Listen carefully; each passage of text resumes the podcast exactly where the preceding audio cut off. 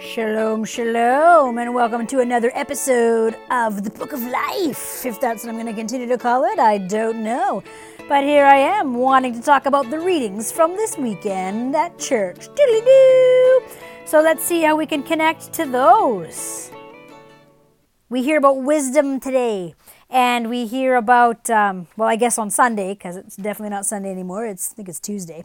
Anyway, talking about wisdom and and in the gospel today so the first readings from the book of wisdom and the gospel is talks about um, jesus saying your faith has made you well. And that's what jesus says to the woman who just touches the cloak of jesus's garment. And and also what um, also what uh, what is said something along those same lines to to to the to the the people whose daughter who they think is dead. And and and um, and he says to them, Do not be afraid, just have faith. And then says that his, the daughter is just sleeping and up she rises. Uh, from from the dead, and I think that there's something that is very that is parallel. That is that is uh, looking at having faith and living in wisdom.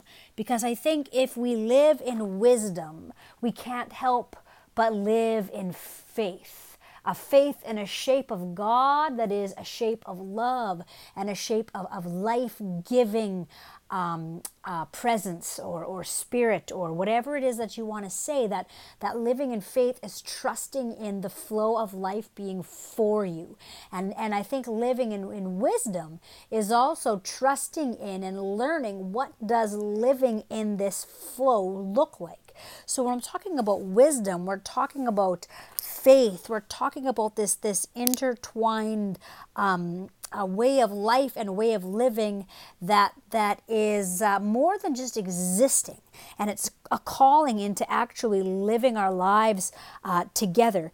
And so today in, in, in, the, in the reading this weekend we hear the book of wisdom it says god did not make death nor does he rejoice in the destruction of the living and that really stuck out to me because I kept thinking of how often uh, things have happened in my life where, since when I've gotten into my faith now, where I used to kind of see God as kind of a puppeteer that, that, um, uh, maybe like why why would God make this happen? Or why would God make that happen? And now my faith has matured and pulled me forward into seeing faith and God and life as a sacred dance where no matter what happens in life the love of God uh, and the mercy of God and the grace of God is what will pull me forward in life if I can trust in that.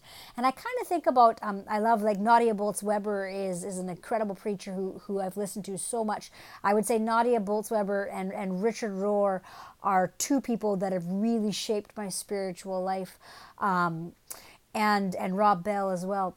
That rhymed, no big deal. Um, but like example, like I can look at a tree and it's incredibly beautiful, and I had nothing to do with that tree growing. It is by the grace of God. I did not earn looking at that tree. I didn't do anything to make that tree grow. I did not earn the sun to come up in the morning. It just is a grace that is a gift that is given. And and it's difficult for us to live in that because we're so busy trying to earn everything and trying to be worthy of everything and trying to measure of everything. But but all of that ends in a type of death. Um, so in this, where it says God did not make death, I'm not looking at it as in like our last breath that we take before uh, before our spirits leave our bodies or whatever it may be. I'm thinking of it as a, a way of living life now. How to live in God is to live in love, is to live in connection and, and unification not uniformity, not to be the same, but unified. And when you're living that, you are living um, living life connected. And so when I'm looking at wisdom and I'm looking at faith and I'm looking at love, I see this dance between all of them. So I want to read a little something that I wrote about that and how uh, and how this all intertwines together alongside what happens when we're not living in wisdom. So, wisdom, what is it? What I, what I am inclined to think is that with judgment and the finger pointing and the loneliness and suicide and hate and gun violence and growing poverty in the world today, it's safe to say that a large number of people are not living in wisdom, but in fear. Fear, which is the opposite of love, fear, which fills our hearts with lies of a worthiness game that has nothing to do with truth and only buys into a society that thrives on division, hate, and this idea of the individuality, of this individualism, as I have to do it all myself.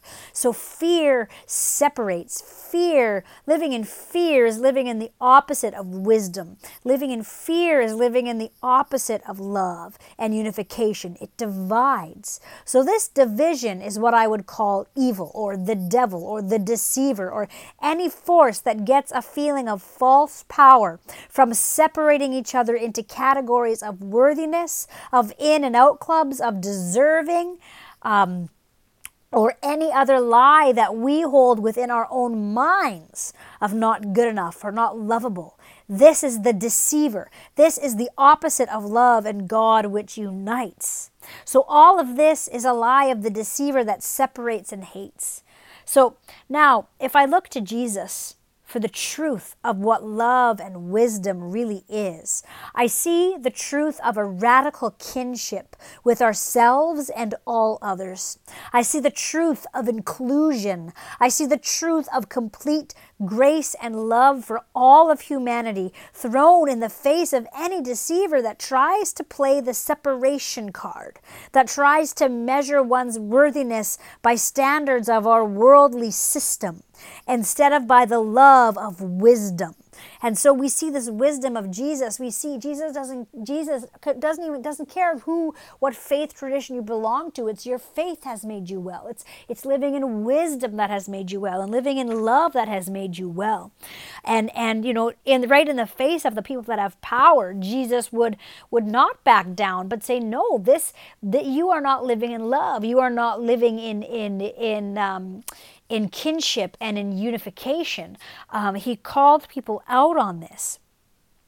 And so we see that this grace and this love unites, and it's not a part of this worldly system. Wisdom is a breath of the power of God, and His light is love, is compassion, is a reflection of eternal light, it is written. Wisdom is complete grace. And I love how Nadia Bolz-Weber puts it. I know one thing, that there is only grace, my sweet friends. Everything else is a measure of worthiness. Everything else leads to insiders and outsiders. Everything else can fail us.